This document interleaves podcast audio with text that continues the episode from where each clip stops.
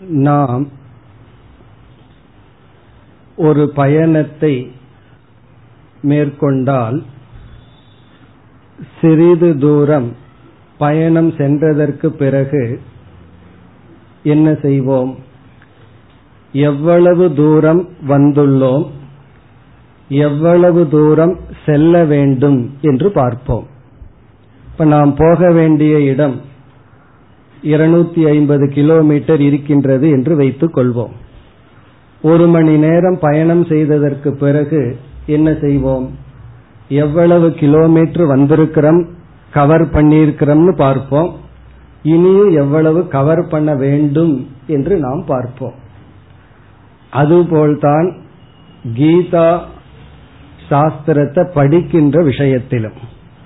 இப்ப நம்ம வந்து கொஞ்ச வருஷங்களா பகவத்கீதை உபனிஷத் போன்ற சாஸ்திரங்களை எல்லாம் படித்திருக்கின்றோம் படித்து கொண்டிருக்கின்றோம். இப்பொழுது இந்த ஆன்மீக வாழ்க்கைக்குள் வந்து ஒவ்வொருவருக்கும் ஒவ்வொரு காலமாகி இருக்கும். இப்ப இந்த நேரத்தில் நாம் என்ன செய்ய வேண்டும் என்றால் எவ்வளவு தூரம் நம்ம பயணம் செய்துள்ளோம் அதை பார்க்கணும். பிறகு எவ்வளவு தூரம் செல்ல வேண்டி இருக்கின்றது அதையும் பார்க்க வேண்டும். எப்படி என்றால் நாம் எதற்காக இங்கு வந்தோம்? நம்மை நாம் பக்குவப்படுத்தி மோக்ஷம் என்கின்ற ஒரு லட்சியத்திற்காக வந்துள்ளோம். இப்போ ஒருவர் வந்து சில வருடங்கள் உபனிஷத் கீதை இதெல்லாம் படித்திருக்கின்றார். அவர் வந்து இந்த நேரத்தில் எப்படி பார்க்கணும்னா இந்த சாஸ்திரமெல்லாம் படிக்கிறதுக்கு முன்னாடி நான் எப்படி இருந்தேன்? என்னுடைய கோபம் பொறாமை செயல் அதனுடைய அமௌண்ட் எப்படி இருந்தது? இப்போ எவ்வளவு தூரம் முன்னேறி இருக்கின்றேன் என்று ஒரு ஸ்டாக் பார்க்கிறோம். இப்ப எவ்வளவு தூரம் பயணம் செய்துள்ளோம் என்று நம்ம பார்க்க வேண்டும். அதற்கு பிறகு இன்னும் என்னென்ன மாற்றங்கள் என்னிடத்தில் தேவை? இப்ப எதை மாற்றி அமைக்க வேண்டும் என்று நம்முடைய லட்சியத்திற்கு எவ்வளவு தூரம் இருக்கின்றது என்றும் பார்க்க வேண்டும். இந்த ரெண்டையும் நம்ம பார்க்கணும். பயணத்தினுடைய மத்தியில் என்ன செய்வோம்? எவ்வளவு டிஸ்டன்ஸ் கவர் பண்ணியிருக்கோம்? எவ்வளவு டிஸ்டன்ஸ் கவர் பண்ண வேண்டும்னு பார்க்கிறது போல என்னென்ன நல்லது மாற்றம் எனக்குள் நடந்துள்ளது என்னென்ன நடக்க வேண்டும் என்று நம்ம பார்க்க வேண்டும். அப்படி நம்மையே சற்று பார்த்தால் இந்த அறிவுக்கு முன்னாடி இந்த சாதனைகளுக்கு முன்னாடி நான் எப்படி இருந்தேன் இப்ப நான் எப்படி இருக்கின்றேன் என்று பார்த்தால் இனியும் எப்படிப்பட்ட மாற்றத்தை நான் அடைய வேண்டும் என்று பார்த்தால் நம்ம மனதிற்குள்ள இரண்டு உணர்வுகள் ஏற்படும். அதாவது இந்த ஸ்டாக் எடுத்து பார்த்தோம்னா நம்ம மனசுக்குள்ள ரெண்டு உணர்வு ஏற்படும். ஒரு உணர்வு வந்து திருப்தி மகிழ்ச்சி. கண்டிப்பா ஏற்படும். ஒரு சந்தோஷம் நமக்கு வரும். எப்படி என்றால் நம்ம வந்து எவ்வளவு கவர் பண்ணியிருக்கோம்னு பார்க்கும் பொழுது கண்டிப்பா ஒரு மகிழ்ச்சி வரும். அது எவ்வளவு குறைவாக இருந்திருந்தாலும் எனக்குள்ள இவ்வளவு மாற்றங்கள் நிகழ்ந்துள்ளது. முன்னெல்லாம் நான் இப்படி இருப்பேன் இப்ப நான் இப்படி மாறி இருக்கின்றேன் நல்ல விதத்துல உயர்ந்திருக்கின்றேன் என்று நம்மளுடைய உயர்வை நாம் பார்க்கும் பொழுது நமக்கு வந்து ஒரு மகிழ்ச்சி திருப்தி ஏற்படும். பிறகு அடுத்த ஒன்ன பார்க்கணும். எவ்வளவு தூரம் பயணம் செய்ய வேண்டும் என்று பார்த்தால் நமக்கு மனதில் வந்து ஒரு துக்கம் அல்லது ஒரு குற்ற உணர்வு ஏற்படும். கில்ட் அப்படிங்கிறது ஏற்படும். அதாவது ஒரு பெயின் ஏற்படும் ஒரு மலைப்பு ஏற்படும். அப்ப நம்ம மனதில் என்ன வரும்னா ரெண்டும் வரும். திருப்தியும் வரும் அதிருப்தியும் வரும். திருப்தி எப்படி வரும்? நம்முடைய மாற்றங்களை கவனிக்கும் பொழுது ஒரு சந்தோஷம் ஏற்படும். எனக்குள்ள இவ்வளவு ஒரு நல்ல மாற்றம் ஏற்பட்டுள்ளது. நான் இவ்வளவு தூரம் முன்னேறி இருக்கின்றேன்னு நினைக்கும் பொழுது ஒரு திருப்தி வரும்.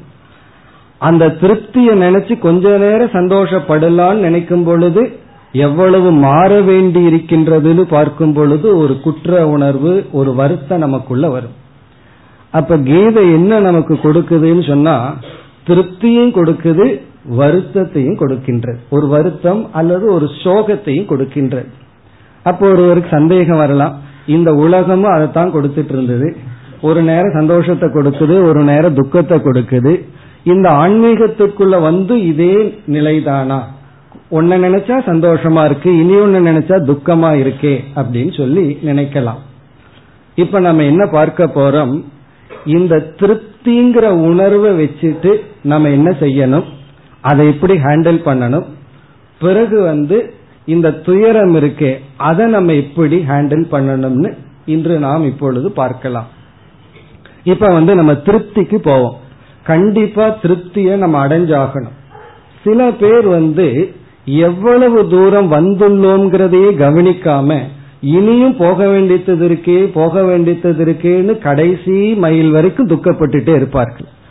கவர் பண்ணணும்னு நினைச்சு சந்தோஷப்படுறதே கிடையாது. அப்படி சில பேர் இருக்கின்றார்கள்.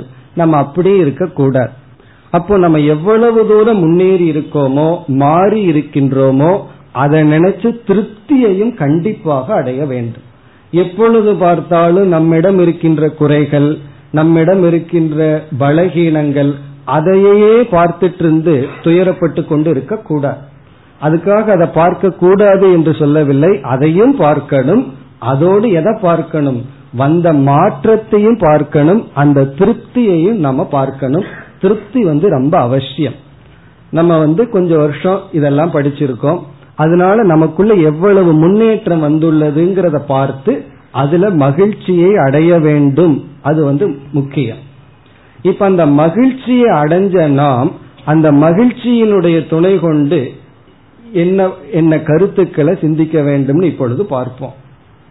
இப்ப நாம் ஏன் நம்முடைய முன்னேற்றத்தை பார்த்து மகிழ்ச்சி அடைய வேண்டும்னு வலியுறுத்துகிறோம் என்றால் எந்த ஒரு சாதனை செயல்ல ஈடுபடுவதாக இருந்தாலும் நம்மைய மோட்டிவேஷன் சொல்லுவார்கள். நம்மைய செயல்ல தூண்டுவது இந்த மகிழ்ச்சி தான் இப்ப வந்து டாக்டர் வந்து நம்முடைய உடல்நிலை சரியில்லாம இருக்கு.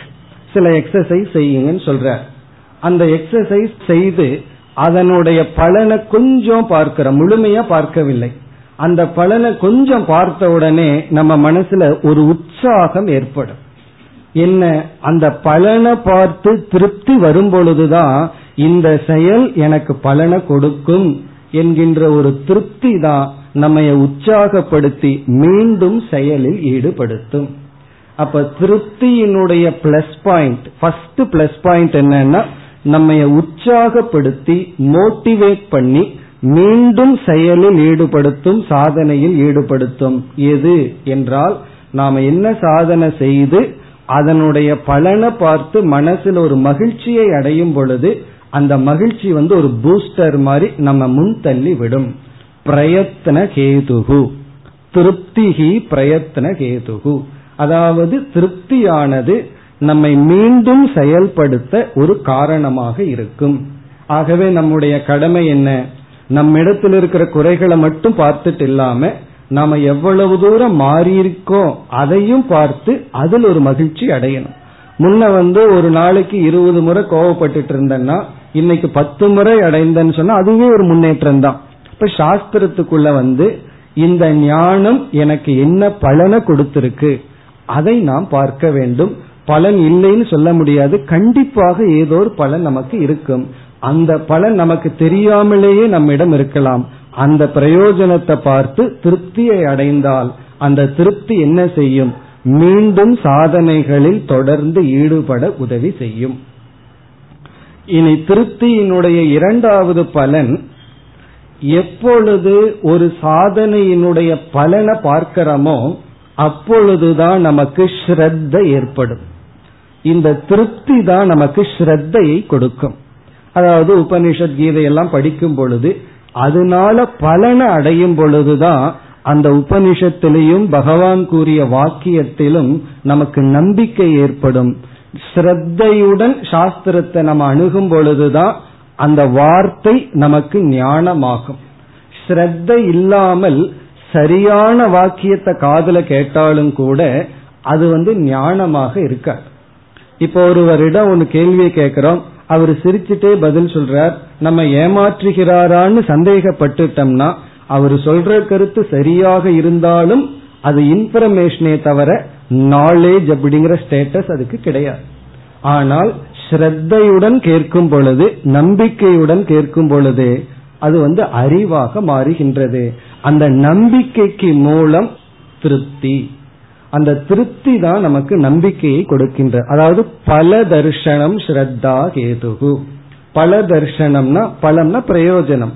நம்ம சாஸ்திரத்தை பயின்று அதனால ஒரு பிரயோஜனத்தை கண்டிப்பா அடைஞ்சிருப்போம். நம்ம கண்டுபிடிக்கணும். எந்த ஏரியால நான் பலனை அடைஞ்சிருக்கேன்னு பார்த்தோம்னா அது நமக்கு எதை கொடுக்கும் என்றால் ஒரு ஸ்ரத்தையை கொடுக்கும்.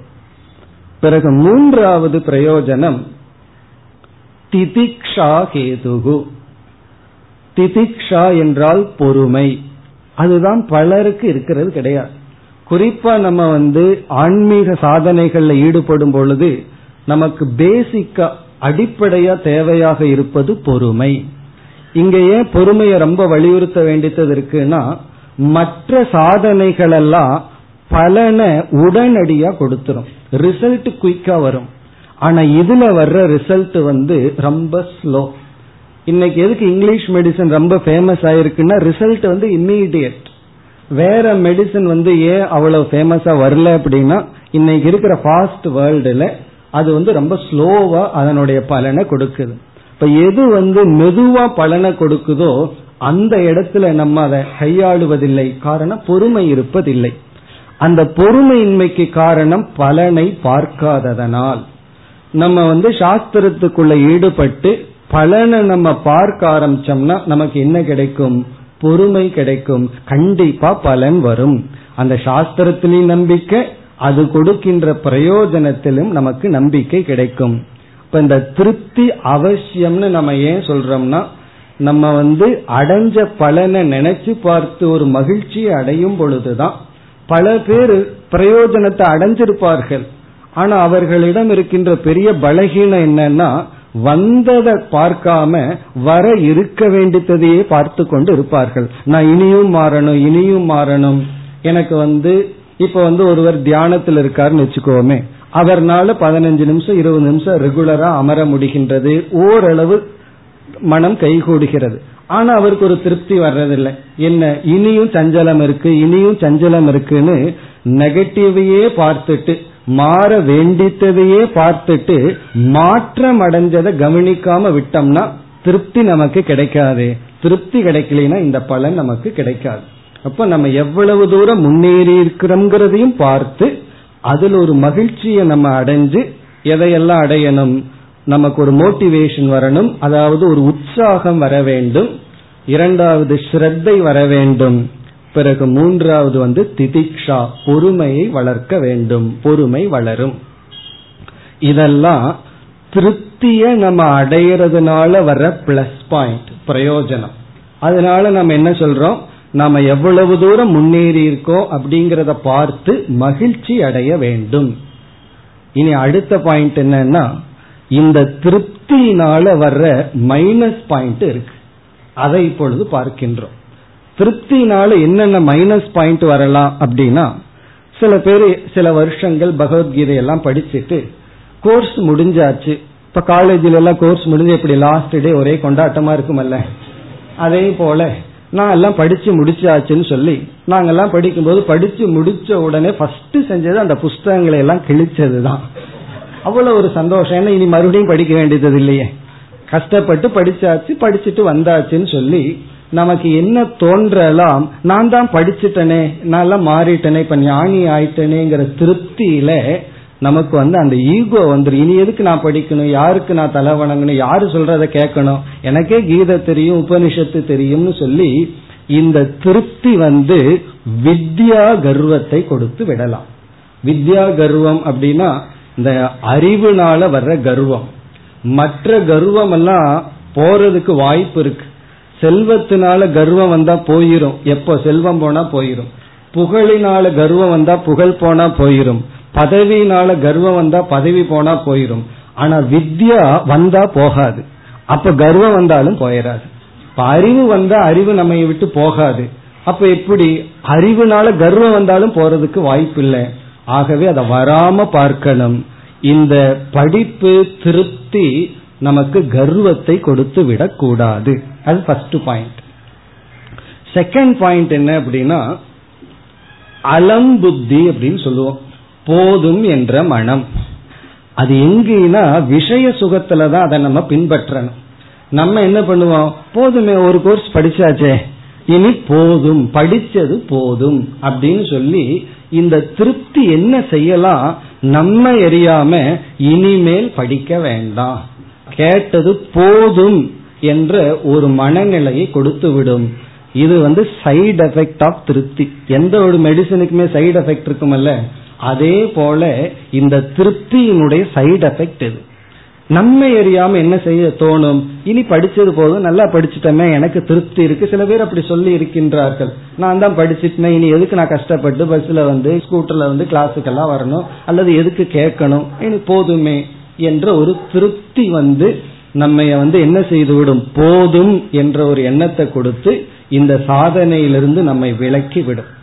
அப்ப எது வரைக்கும் படிச்சிட்டு இருக்கிறதுனா அந்த போதும்னு ஒரு திருப்தி வருது. இனிமேல் படிச்சது போதுங்கிறத சற்று நன்கு ஆராய வேண்டும். உண்மையிலேயே போதுமா? அல்லது நான் செய்யறது போதும் வேண்டான்னு சொல்றது தாமசமான சந்நியாசமா? சந்நியாசம் என்ன கீதையை விடுறது? அது தாமசமான சந்நியாசமா? அல்லது சாத்விகமானு ரொம்ப கவனமா பார்க்கணும்.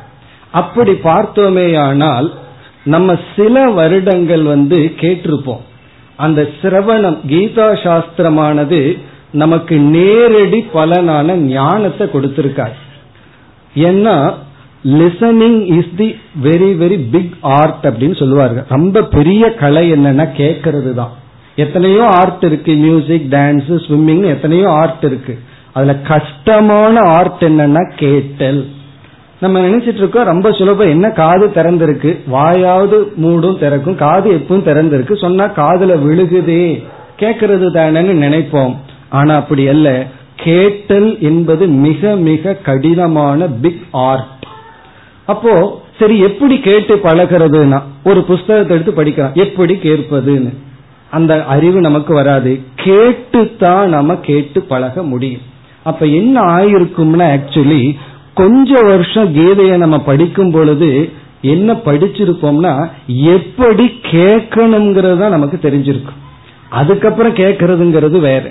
இப்ப கொஞ்ச வருஷத்துக்கு அப்புறம் தான் நம்ம எப்படி கேட்க வேண்டும்ங்கிற பக்குவமே நமக்கு வரும். ஆகவே சாஸ்திரம் என்ன சொல்கின்றது? இந்த கீதா உபதேசம் அல்லது வேதாந்தத்தை ஒரு முறை கேட்டா போதாது.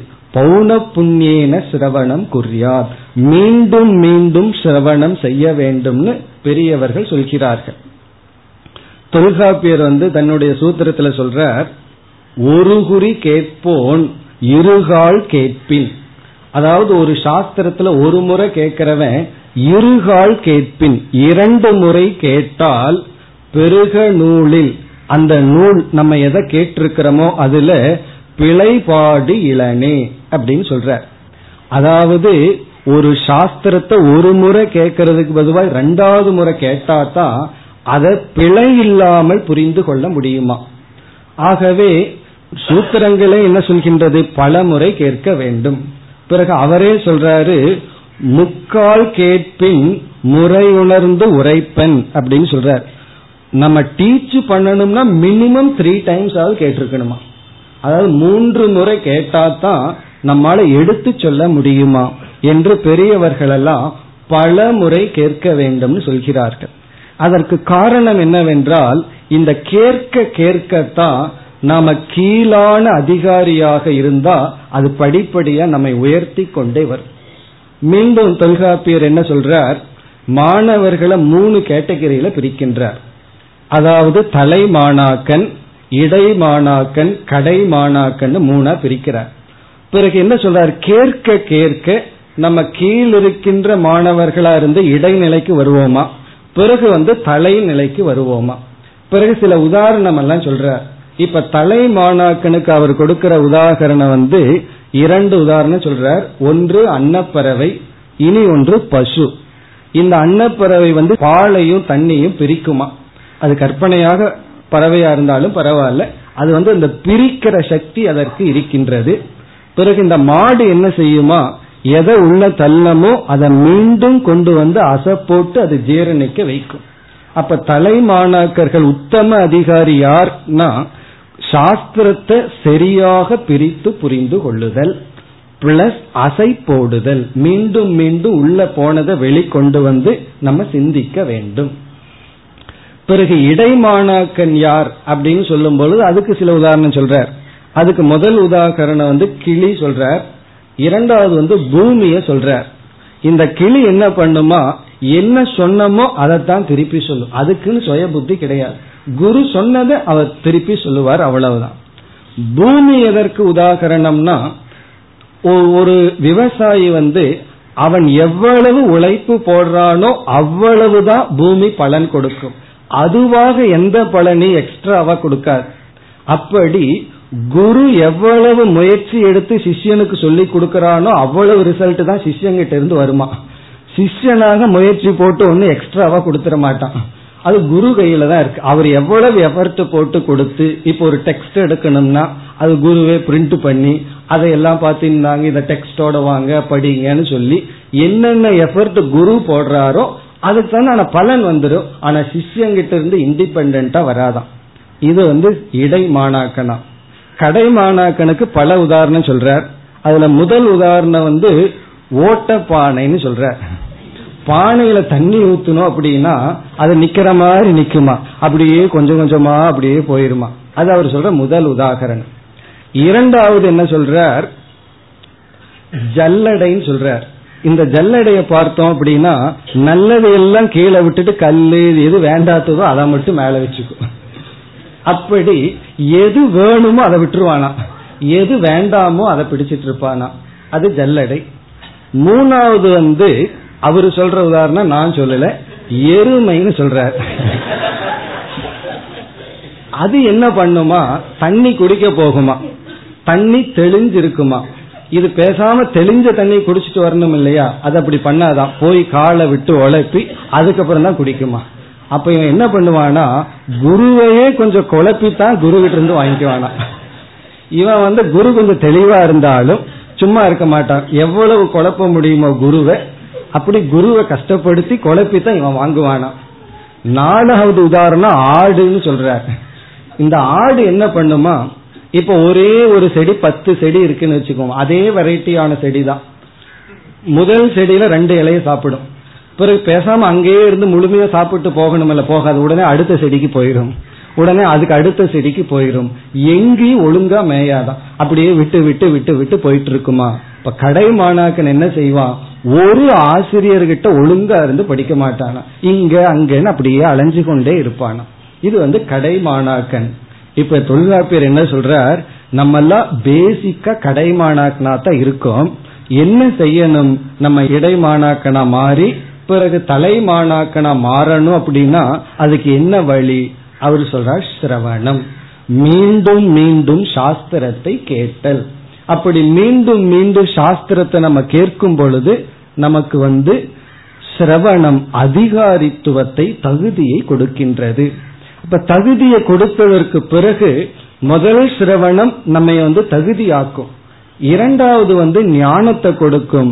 மீண்டும் சிரவணம் பண்ணும்போது சந்தேகம் நீங்கும். அது மனன பிரதானமான சிரவணம். அதற்கு பிறகும் பார்த்தோம்னா நிதித்தியாசனத்துக்கும் கூட சிரவணம் தேவைப்படும். ஏன்னா நம்மால தனிமையில வீட்டில் அமர்ந்து செய்ய முடிவதில்லை.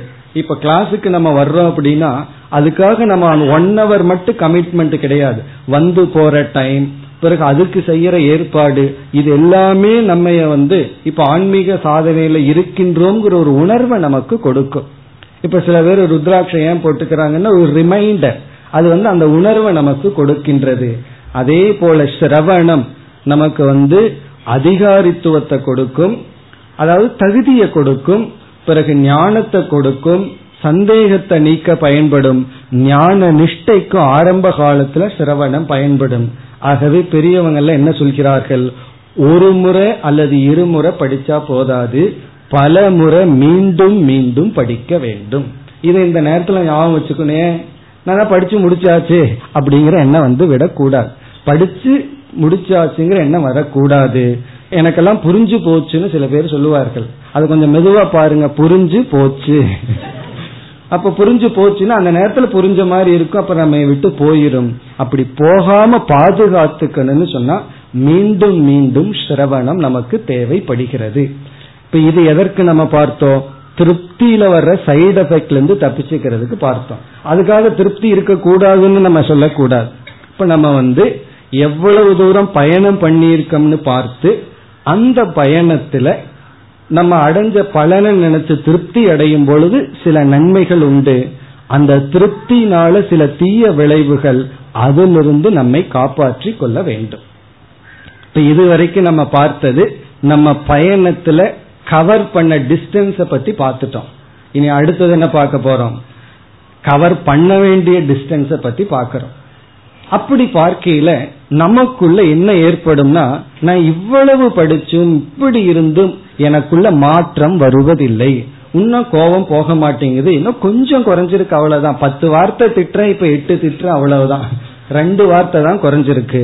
அப்படின்னு சொல்லி பார்க்கையில கோவப்படுறதோ பொறாமப்படுறதோ ஆசைப்படுறதோ அதெல்லாம் மிக மிக குறைவா தான் குறைஞ்சிருக்கு. அப்ப இன்னும் லாங் டிஸ்டன்ஸ் இருக்கு கவர் பண்ண வேண்டியது இருக்குன்னு பார்க்கும் பொழுது நம்ம மனசுல என்ன ஏற்படும்? அதை எப்படி ஹேண்டில் பண்ணணும்னு இப்பொழுது நம்ம பார்ப்போம். இப்ப இது வரைக்கும் கவர் பண்ண டிஸ்டன்ஸ பார்த்தாச்சு. இனி கவர் பண்ண போக வேண்டிய டிஸ்டன்ஸ பார்த்தோம்னா முதல்ல ஒரு பெயின் நம்ம மனசுல வரும் ஒரு குற்ற உணர்வு ஒரு கஷ்டம் நமக்கு வரும். இப்ப இந்த கஷ்டத்தை எப்படி பார்க்கணும்னு சொன்னா ஒரு மனிதனுடைய மனப்பக்குவம்ங்கிறது அவன் அந்த கஷ்டத்தை எப்படி இன்டர்பிரட் பண்றான் அந்த கஷ்டத்தை எப்படி பொருள்படுத்துறாங்கிறதனுடைய அடிப்படையில தான் இருக்கு. வாழ்க்கையில நமக்கு துன்பமே வரவில்லை என்றால் கண்டிப்பாக மெச்சூரிட்டி பக்குவம்ங்கிறதே வராது. இப்ப வாழ்க்கையில நம்மை உண்மையிலேயே பக்குவப்படுத்துவது திருப்தியை விட துயரம்தான் நம்ம பக்குவப்படுத்துகின்றது. நமக்கு வர்ற கஷ்டத்தை எந்த கோணத்துல பாக்கிறோம்ங்கிறத வச்சு நம்முடைய முன்னேற்றம் அல்லது வீழ்ச்சி இருக்கின்றது. இந்த கஷ்டமுமே பார்த்தோம்னா இங்கேயும் கஷ்டத்துக்கு ரெண்டு எஃபெக்ட பார்க்கலாம். சில பேர்த்துக்கு கஷ்டம் வரும் பொழுதுதான் அந்த அகங்காரம் எல்லாம் உடையும். ஏன்னா இந்த ஈகோவுக்கு கஷ்டம் வேண்டாம். தன்னுடைய ஈகோவுக்கு வேண்டாத ஒண்ணு வரும்பொழுதுதான் அகங்காரம் ஒரு கேள்வி கேட்கும். இப்ப நமக்கு மேல ஒரு சக்தி இருந்து இயங்கிட்டு இருக்கு தர்மம்னு ஒண்ணு இருக்கு. நம்ம நினைச்சது எல்லாம் சாதிக்க முடியாது. முறையாக போனா தான் சாதிக்க முடியும்னு சொல்லி நமக்கு கஷ்டங்கள் சில விழிப்புணர்வை கொடுத்து நம்மை தெளிவுபடுத்தும். இப்ப அந்த கஷ்டத்தை நம்ம வந்து சாதனையாக பயன்படுத்த வேண்டும். அதத்தான் பகவத்கீதையினுடைய துவக்கமே அர்ஜுன விஷாத யோகம். அர்ஜுனனுடைய துயரம் அது யோகமாக மாற்றப்பட்டது. அர்ஜுனனுக்கும் துயரம் வந்தது துரியோதனனுக்கும் துயரம் வந்தது. துரியோதனனுடைய துயரம் வேறு அர்ஜுனனுடைய துயரம் வேறு. அர்ஜுனனுடைய துயரம் யோகமாக மாற்றப்பட்டது. அப்படி நமக்கு அந்த கஷ்டம்தான் நம்மை பக்குவப்படுத்தும். மீண்டும் அந்த கஷ்டம்தான் செயல்ல ஈடுபடுத்தும். இப்ப முன்ன வந்து நமக்கு கீழான வார்த்தைகளை பயன்படுத்தி இருப்போம் எப்படி சாஸ்திரத்துக்கு வர்றதுக்கு முன்னாடி. அதை பயன்படுத்திட்டமேனு மனசுல ஒரு குற்ற உணர்வு ஒரு கஷ்டம் இருந்திருக்காது. ஆனா சாஸ்திரம் படிச்ச உடனே ஒரு துயரம் வருதுன்னு வச்சுக்குவோமே. இப்படி நான் பேசிட்டனே இந்த மாதிரி நடந்துட்டனேன்னு துயரம் வந்தா அந்த துயரத்தை நம்ம எப்படி எடுத்துக்கணும்? இது வந்து நம்முடைய குரோத் வளர்ச்சியினுடைய சிம்டம்ஸ் எடுத்துக்கணும். அதாவது நாம எந்த லெவல்ல இருக்கோங்கிறதுக்கு ஸ்கேல் ஒன்னு என்னன்னா எதை நினைச்சு நான் துயரப்படுறேங்கிறத நீங்க பார்க்கணும். எனக்கு ட்ரெஸ்ஸை நினைச்சு துயரம் வருதா? அல்லது ட்ரெஸ்ஸில் இருக்கிற டிசைனை வச்சு துயரப்பட்டு இருக்கிறனா? அல்லது இப்படி பேசிட்டேன்னு துயரப்படுறேனா? மற்றவங்களை துன்புறுத்திட்டேன்னு துயரப்படுறேனா? இப்படி எல்லாம் ஸ்டாக் எடுத்து பார்க்கணும். நான் எதுல துயரப்படுறேன்னு பார்த்தோம்னா நம்முடைய மெச்சூரிட்டி தெரிஞ்சிடும் நான் வந்து ஒரு நல்லவனா இல்லை அல்லது பொறாமப்படுறேன் கோபப்படுறேன் இப்படி துயரப்பட்டால் இந்த துயரம் நம்முடைய வளர்ச்சிக்கான முதல் படி. அதனால இந்த துயரம் கீதை கொடுத்ததுன்னு நம்ம ஆரம்பத்துல சொன்னோம். இது யோகம்னு சொல்றோம். மற்ற துயரத்தை போல அல்ல. மற்ற துயரம் நம்ம கீழே ஆழ்த்தி விடும் ஆனா இந்த துயரம் நமக்கு படியாக இருக்கின்றது. வாழ்க்கையில் ஒரு பெரிய ரகசியத்தை உணரணும். யாருமே துயரத்திலிருந்து ஹர்ட்டிலிருந்து விடுபட முடியாது. அதை நாம எடுத்து அதை யோகமாக மாற்ற வேண்டும். அப்போ நம்ம எவ்வளவு தூரம் போக வேண்டும்னு பார்க்கும் பொழுது மனதில் ஒரு சலிப்பு ஏற்படும் வேதனை ஏற்படும். அந்த வேதனையே சாதனையாக எடுத்துக்கொள்ள வேண்டும். அந்த வேதனை வந்ததுன்னா அதை வளர்க்கணும். அப்படி வளர வளரத்தான் நம்ம மனசுல மீண்டும் முயற்சி செய்ய வேண்டும்னு ஒரு தூண்டுதல் ஏற்பட்டு நாம மீண்டும் முயற்சி செய்வோம். ஆகவே அந்த குற்ற உணர்வாகட்டும் அந்த துயரமாகட்டும் அது தவறு இல்லை. ஏன்னா துயரம்ங்கிறது வந்து வளர்ச்சியினுடைய ஒரு சிம்டம்ஸ் இப்ப லேபர் பெயின் சொல்றோம். அது வந்து வளர்ச்சியினுடைய ஒரு சிம்டம்ஸ் அதே போல துயரம்ங்கிறது நம்முடைய வளர்ச்சியினுடைய ஒரு அறிகுறி. அப்படி நம்ம எவ்வளவு டிஸ்டன்ஸ் போக வேண்டும்னு பார்க்கும் பொழுது அதுல நமக்கு துயரம் ஏற்பட்டால் அந்த துயரத்தை நம்ம விட்டு விடக்கூடாது கஷ்டமா இருக்கு இனிமேல் அதை பார்க்காம இருந்துடலாம். அப்படி இல்லாம அதை மீண்டும் பார்த்து அதை சாதனையாக மாற்ற வேண்டும். இந்த கில்ட் ஃபீலிங் அப்படிங்கிறது அதாவது குற்ற உணர்வு அப்படிங்கிறது ஒரு காலத்துல முற்றிலும் நீங்க வேண்டித்ததுதான். இப்ப நம்ம வந்து வேதாந்த படிக்கிறதுக்கு முமுட்சுத்துவம்னு ஒரு குவாலிபிகேஷனை சொல்லுவோம். முமுட்சுத்துவம் அப்படின்னு சொன்னா அதாவது சாஸ்திரத்தை தெரிஞ்சுக்கணுங்கிற ஆர்வம் விருப்பம் தீவிரமான ஆசை. இப்ப அந்த முமுட்சுத்துவம் அப்படிங்கிறது வந்து கடைசி காலம் வரைக்கும் இருக்கணுங்கிற அவசியம் கிடையாது. அதனாலதான் யாருக்கு முமுக்ஷ ஆனந்தான்னு பேர் கிடையாது. அவர் முமுட்சுத்திலேயே ஆனந்தமா இருப்பாருன்னு கிடையாது. அந்த முமுட்சுத்துவம் ஒரு காலம் வரைக்கும் இருக்கணும். இருந்து பிறகு வந்து அதை பூர்த்தி செய்து அதை நீங்க வேண்டும். அதே போல இப்ப நம்ம ஒரு துயரம்னு சொன்னமே அதை வச்சு காப்பாத்துறது கிடையாது. அதை ஒரு சாதனையா பயன்படுத்திட்டு ஒரு காலத்துல நீக்கணும். காரணம் உபனிஷத்தே மோட்சத்துக்கு லட்சணம் சொல்லும் பொழுது எந்த விதமான குற்ற உணர்வு இல்லாம இருக்கிறது தான் மோக்ஷம் சொல்கின்ற அதாவது நான் வந்து இதை செய்தேன் இதை செய்யவில்லை அப்படின்னு துயரப்படவில்லை.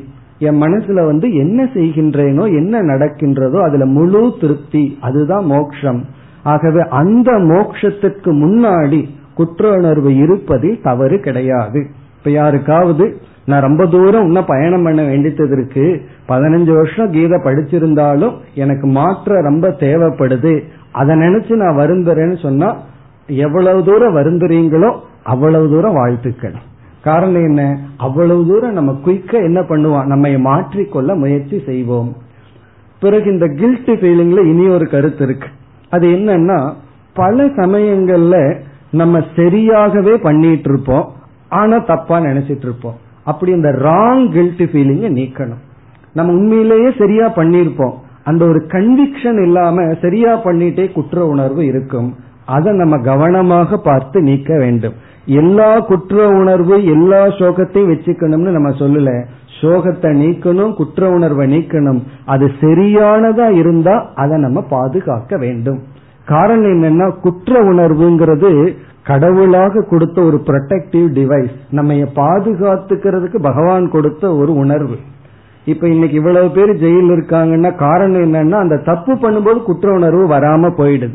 அப்ப குற்ற உணர்வு தான் நம்ம அதர்மத்திலிருந்து காப்பாற்றும். இப்ப கில்ட்டி ஃபீலிங் எல்லாமே மோசம்னு எடுத்துக்க கூடாது. அதை நம்ம காப்பாற்றுகின்ற ஒரு உணர்வு அது கண்டிப்பாக நமக்கு வரும். எனக்கு கில்ட்டி ஃபீலிங்கே வரல அப்படின்னா நம்ம மைண்ட் ஒன்னும் சென்சிட்டிவ் ஆகலின்னு அர்த்தம். எல்லா விதமான அதர்மமான செயல்கள் சிந்தனையிலிருந்து அது அதர்மம்னு தெரியவில்லைன்னு அர்த்தம். ஆனா சின்சியரா வேதாந்தத்துக்குள்ள வந்தவர்களுக்கு திருப்தியையும் பார்க்கலாம் ஒரு வருத்தத்தையும் பார்க்கலாம். மாற வேண்டித்ததை பார்க்கும் பொழுது ஒரு சோகமும் வரலாம். இப்ப அந்த சோகத்தை நம்ம யோகமாக எடுத்துக்கொள்ள வேண்டும். அப்படி பார்க்கையில இப்ப நம்ம இந்த நாள்ல என்ன ஆக்சுவலி பார்க்கிறோம் அப்படின்னா பார்க்க வேண்டும்னு சொன்னா நம்ம எங்கேயோ ஒரு லட்சியத்தை வச்சிருக்கோம். வாழ்க்கையில ஒரு லட்சியத்தை வச்சிருக்கோம். அதுக்கு வந்து பயணத்தை ஆரம்பிச்சிருக்கோம். அதுல ஒவ்வொருவரும் ஒவ்வொரு ரூட்ல இருப்பாங்க. இதுல டிராபிக் ஜாம் எல்லாம் ஆகாது. காரணம் என்ன தெரியுமா? அவங்க அவங்களுக்கு அவங்கவுங்க தனி ரூட் இருக்கு. அந்தந்த தனி ரூட்ல நம்ம எப்படி பார்க்கணும்னா இப்ப இவ்வளவு நாள் நான் எவ்வளவு தூரம் முன்னேறி இருக்கேன் அப்படின்னு ஒரு லிஸ்ட் எடுத்து பார்க்கணும். கொஞ்சம் தனிமையில் அமர்ந்து அல்லது ஒரு நாள் தியானத்தில் உட்காடுறீங்க தியானம் பண்றதுக்கு மூடு வழினா இதை சிந்திக்கலாம். நான் எவ்வளவு தூரம் முன்னேறி இருக்கேன் எனக்குள்ள என்ன மாற்றம் வந்திருக்கு அதையும் நம்ம ஓனப் பண்ணிக்கணும். இப்படி இல்லாதப்போ இந்த ஞானம் இல்லாதப்போ இந்த சிரவணம் இல்லாத காலத்துல என்னுடைய வாழ்க்கை எப்படி இருந்தது பிரையாரிட்டி எப்படி இருந்தது எதற்காக நான் ரகல பண்ணிட்டு இருந்திருக்கேன்? இப்ப நான் என்னுடைய பிரையாரிட்டி என்ன? எவ்வளவு தூரம் முன்னேறி இருக்கேன்? இத பார்க்கணும். அதோட சந்தோஷப்பட்டு நிறுத்திடக்கூடாது. அதான் வந்தாச்சேன்னு சொல்லி. அதற்கு பிறகு இனிமேல் கவர் பண்ண வேண்டிய டிஸ்டன்ஸ பார்க்கணும். நமக்குள்ள என்ன மாற்றம் வரணுங்கிறத பார்க்கணும். அதுல ஒரு துயரம் வந்தா அந்த துயரத்தை நினைச்சு சந்தோஷப்படணும். இப்ப மனசுக்குள்ள என்னென்னலாம் இருக்கணும்னு பாருங்க. துயரம் மேல இருக்கும் உள்ள சந்தோஷம் இருக்கும். ஆழ்ந்த மனசுல சந்தோஷம் மேலோட்டமான மனசுல துயரத்தை பார்க்கிறோம். அங்க துயரம் வரலன்னா அந்த துயரத்தை வளர்த்திக்கணும். நீ இவ்வளவு தவறான வார்த்தை சொல்லிட்டு இனியும் சந்தோஷமா இருக்கிறையா? அப்படின்னு நம்மையே கேட்டுக்கணும். கேட்டு அந்த துயரத்தை யோகமாக மாற்றி பிறகு மீண்டும் என்ன செய்யணும்? திருப்தியில மூன்று பலனை பார்த்தமே. அதே பலனை கில்ட் ஃபீலிங்ல இருந்து அடைவோம். அந்த துயரம் நமக்கு எதை கொடுக்கும் அப்படின்னு சொன்னா முதல்ல மீண்டும் பிரயத்தனம் செயல்பட அது உதவி செய்யும். அதற்கு பிறகு ஸ்ரத்தையை கொடுக்கும். அதற்கு பிறகு திதிக்ஷை பொறுமையை கொடுக்கும். அப்படி திருப்தியிலிருந்து பிளஸ் பாயிண்ட் இருக்கு மைனஸ் பாயிண்ட் இருக்கு. அதே போல கில்ட் ஃபீலிங்லயும் பிளஸ் பாயிண்ட் இருக்கு. ராங் கில்ட் தவறான குற்ற உணர்வு தவறான சோகத்தை நம்ம நீக்கணும். அப்படி நீக்கி பார்த்தோம்னா நம்ம வந்து பயணம் செய்து கொண்டே தான் இருப்போம். சில பேர் சொல்றாங்க கேட்கறதுக்கு நல்லா இருக்கு இது கூட்ஸ் ட்ரெயின் மாதிரி ரொம்ப மெதுவா போகுதே. என்னுடைய பயணம் ரொம்ப ஸ்லோவா போகுதேன்னா அட்லீஸ்ட் போகுதே. ட்ராக்ல இருந்து கீழே விழுகாம. அது போயிட்டு இருக்கு அதுல திருப்தி அடையணும். ரொம்ப பேர்த்துக்கு ஓன பண்ணிக்கிறதே கிடையாது. எவ்வளவு அடைஞ்சோமோ அதுலயும் ஒரு மகிழ்ச்சியை நம்ம வந்து விட்டு விடுகின்றோம். அப்படி இல்லாம நம்ம மெதுவா போனாலும் பரவாயில்ல. போயிட்டு இருந்தா போதும். அதனாலதான் ஒரு ப்ராவர்பு சொல்வார்கள் may you be encouraged by success and strengthened by failure அப்படின்னு சொல்லுவார்கள். மிக அழகான ப்ராவர்ப் அதாவது ஒவ்வொரு வெற்றியும் நமக்கு வந்து ஒரு உற்சாகத்தை கொடுக்கணும். ஒவ்வொரு தோல்வியும் நம்மை பலப்படுத்த வேண்டும். அதாவது என்கரேஜ்டு பை சக்சஸ் சக்சஸ் வந்து திருப்தி வந்து என்கரேஜ்மெண்ட்டை தான் கொடுக்கணும். ஈகோவை கொடுக்க கூடாது என்கரேஜ்மெண்ட்டை கொடுக்கணும். ஃபெயிலியர் வந்து பலகீனத்தை கொடுக்க கூடாது பலத்தை கொடுக்கணும். ஆனா லைஃப்ல பாத்தீங்கன்னா கரெக்டா ஆப்போசிட்டா இருக்கும். ஃபெயிலியர் வந்தா பலகீனம் அமர்ந்துருவான். சக்சஸ் வந்ததுன்னா கொஞ்ச நாள் காலில் நடக்க மாட்டான். தலையில நடக்கிறான்னு சொல்றமல்ல அவ்வளவு ஒரு ஈகோ வந்துரு. அது மாறி இருக்கணும். இந்த நாள்ல நம்ம ரெண்டையுமே பார்ப்போம். வெற்றியையும் பார்ப்போம். பிறகு வந்து தோல்வியையும் பார்ப்போம். தோல்வினா என்ன? இன்னும் மாற வேண்டியதையும் பார்ப்போம். அதிலிருந்து பலத்தை அடைவோம். பிறகு சந்தோஷத்தையும் பார்ப்போம். அந்த சந்தோஷத்திலிருந்து என்னென்ன அடையணுமோ அதையும் பார்த்து அந்த சந்தோஷம் நமக்கு தடையா இல்லாம பார்த்துக்கணும். இப்ப என்ற விதத்தில் இப்ப நம்ம வந்து பகவத்கீதையை முடிச்சிருக்கோம். மீண்டும் வந்து வகுப்புகள் தொடர்ந்து நடந்து கொண்டு இருக்க போகின்றது. இப்ப நம்ம என்ன செய்வோம்? மீண்டும் மீண்டும் கேட்டு நம்முடைய லட்சியத்தை அடைய குரு அருள் பகவானுடைய அருள் அனைவருடைய அருளும் இருக்கட்டும் என்று மனமாற உங்கள் அனைவரையும் வாழ்த்தி என்னுடைய இந்த உரையை இப்பொழுது நிறைவு செய்கின்றேன். ஓம் போர் நமத போர் நமிதம் போர்